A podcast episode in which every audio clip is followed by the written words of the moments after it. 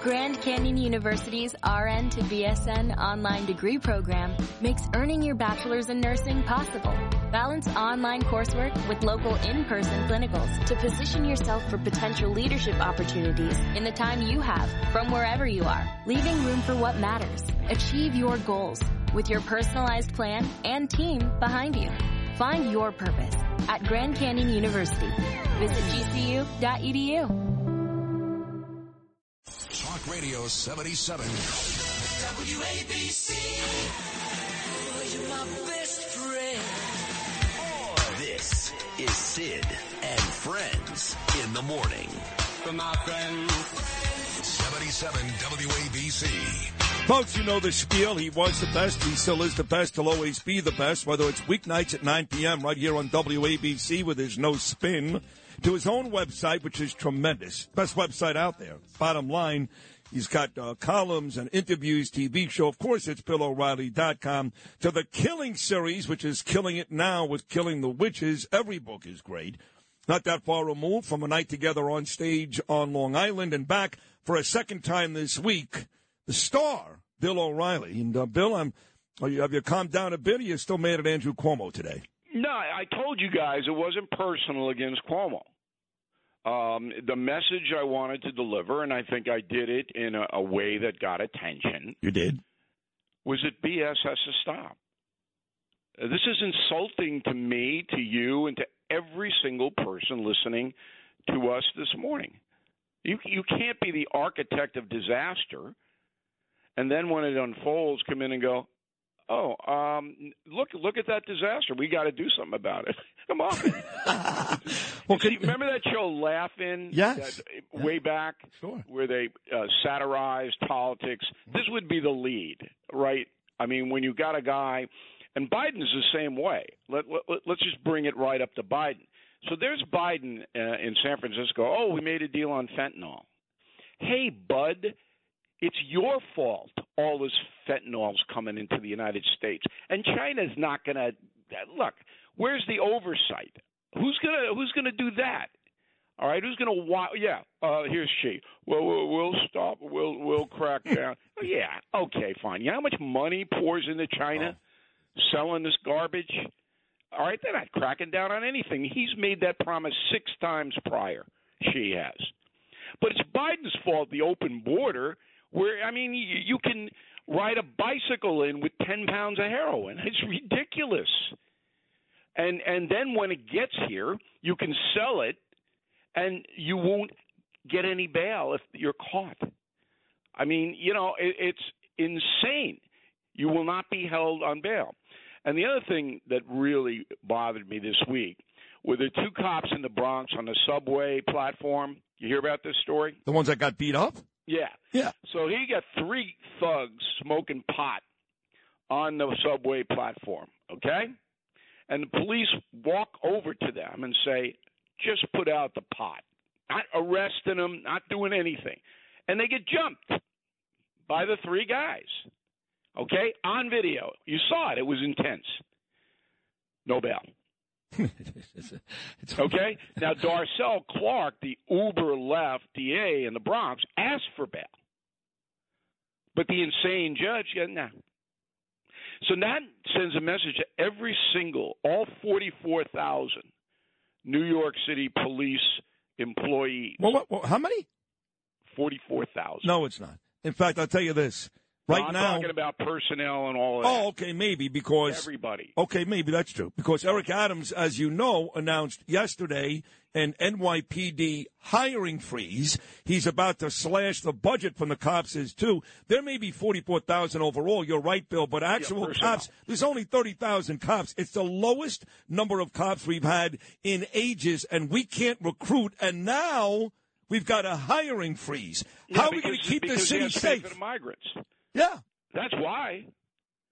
But but my point is, is this: if you are a New York City police officer, or you work in a precinct, or you're training, or whatever you're doing, traffic agent, okay, somebody can walk up to you and assault you, and the city and the state of New York go, nah, no big deal, no big deal.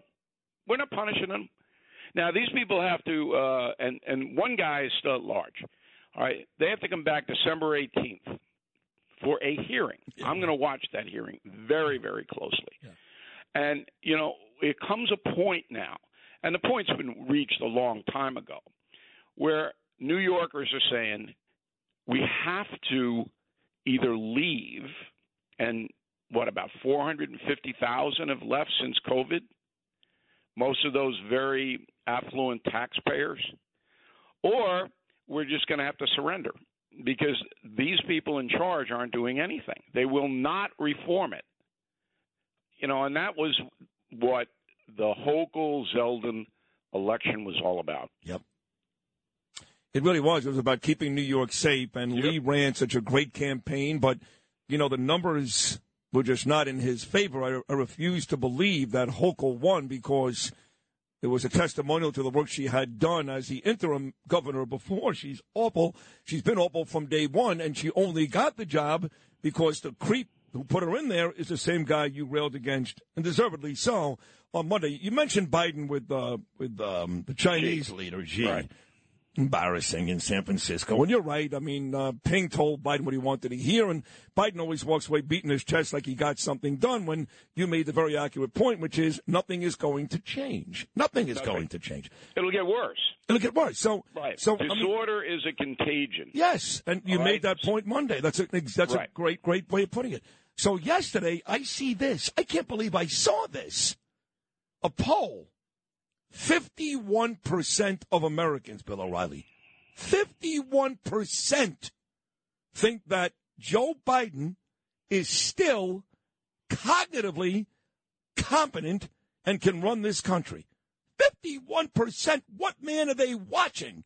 Well, those 51% are cognitively incompetent. okay, so it's kind of like remember the cliche birds of a feather flock together? Well, this is a big flock. There's a big flock of people who don't know anything, and their leader is Joe Biden. So that's how I see it. You if you are still convinced that this man is in charge of his office, then you are cognitively in decline because he's not. Did you see him yesterday on the press conference? Oh, please. He's an hour and 20 minutes late, as he always is. He gets up there and he's very halting. Very, you know, you couldn't really get a clear sentence out of him. And then in the Q&A, which was supposed to be 45 minutes, it was 18 minutes. He's reading the answers off of cards to the questions. Now, Bloomberg, I, I want an answer from Bloomberg. The Bloomberg reporter asks a question, and Biden's got the answer written on a card and reads the answer off a card. Oh. Well, how did Biden know what Bloomberg was going to ask? Oh, kind of like what Donna Brazile did with Joe Biden at a debate against Donald Trump. He knew before, and Hillary Clinton, both That was. Hillary Clinton. Yeah, that was Hillary, yes. Brazile uh, tipped off. But here, if I'm a reporter and I ask a question to a politician, a politician reads the answer off a card, I go, "Excuse me, are, uh, are you reading your answer?" Which he, hap- I'm going to show that on the No Spin News tonight on television. As you should. And I'm going to show you. He's reading the answer to the Bloomberg question, and there's only two things. Bloomberg told, you know, the, the White House communications staff said to Bloomberg, we're going to select you. What do you think you're going to ask? And they've told them, which is against every journalistic rule. Or they anticipated the question. No. No. Okay. It's the first one. But all right, but that's what you want to believe. No, that's, I'm telling I mean, you that's I'm, what happened. I'm a guy that, that that basically says there there are two possibilities. Now, Wait a I've second. Wait, wait a second. Hold on, hold on, hold on, hold on. You're also the guy that has spent the better part of the last four years on this show, the only guy with the sense and balls to do it, calling out the media for being unethical and basically domestic Absolutely. terrorists every day. Would it surprise me that Bloomberg gave that? That's what happened, No. Bill. That's what happened. Right.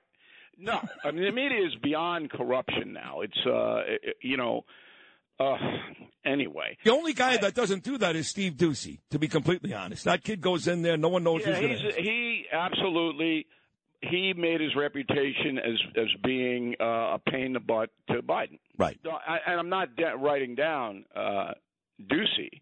Um, I'm just saying that he's the Dan Rather of the right. You know, Rather tortured Nixon, and that's how he made his reputation. I would, I would, how about what what Acosta at CNN did to Trump? I mean, well, that thing. was more though of an assassination attempt. Right. All right, that you know, Acosta. Anyway, um, I, I'm curious. What, what are the Rosenbergs doing for uh, Thanksgiving? coming to your house. Okay, good. So I'll, I'll dock in uh, a little bit more food because I know what an eater you are. I've been to dinner with you. Um, Sid bit my elbow one time. He didn't mean to. He was just going for the mashed potatoes. I still got a little bruise from that. You know, I'm not going to lie to you. The last time we had dinner, not that long ago, and you're always very, very generous. You take me to the nicest place, Peter Luger on Long Island. But I was a little nervous that you were not going to order the um, the cream of spinach. You seem to be content with the potatoes, and I, I didn't want to order for you. But I'm like, come on, Bill, baby, come on, Bill. But Yeah, you came through. the the spinach showed up. Um, but anyway, do you have a traditional Thanksgiving? You know, we do. And uh, for many years down in Florida, I'm so happy you asked this because next week I'm not going to be here. Neither are you. It's a week from today is Thanksgiving, so you'll come on Monday if you would.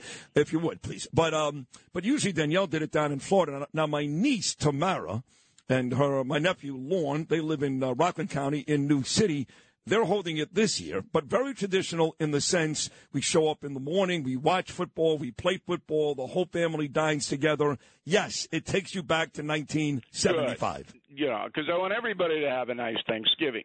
But people coming to my house will not have a nice Thanksgiving, and here's why. Why? Because I'm going to read aloud from Killing the Witches about what really happened on the Mayflower. Okay, so everybody thinks the Mayflower was the love boat. Okay, it's exciting and new. The Mayflower was hell. Really? Yeah. So in school, you taught Pilgrim's Mayflower past the stuffing. Yay! Yeah. Right? Thanksgiving.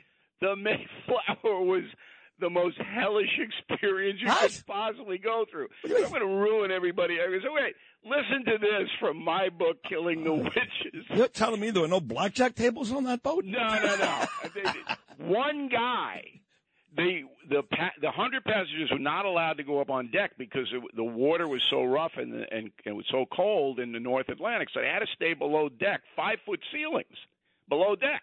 Hundred people, no showers. Do the math.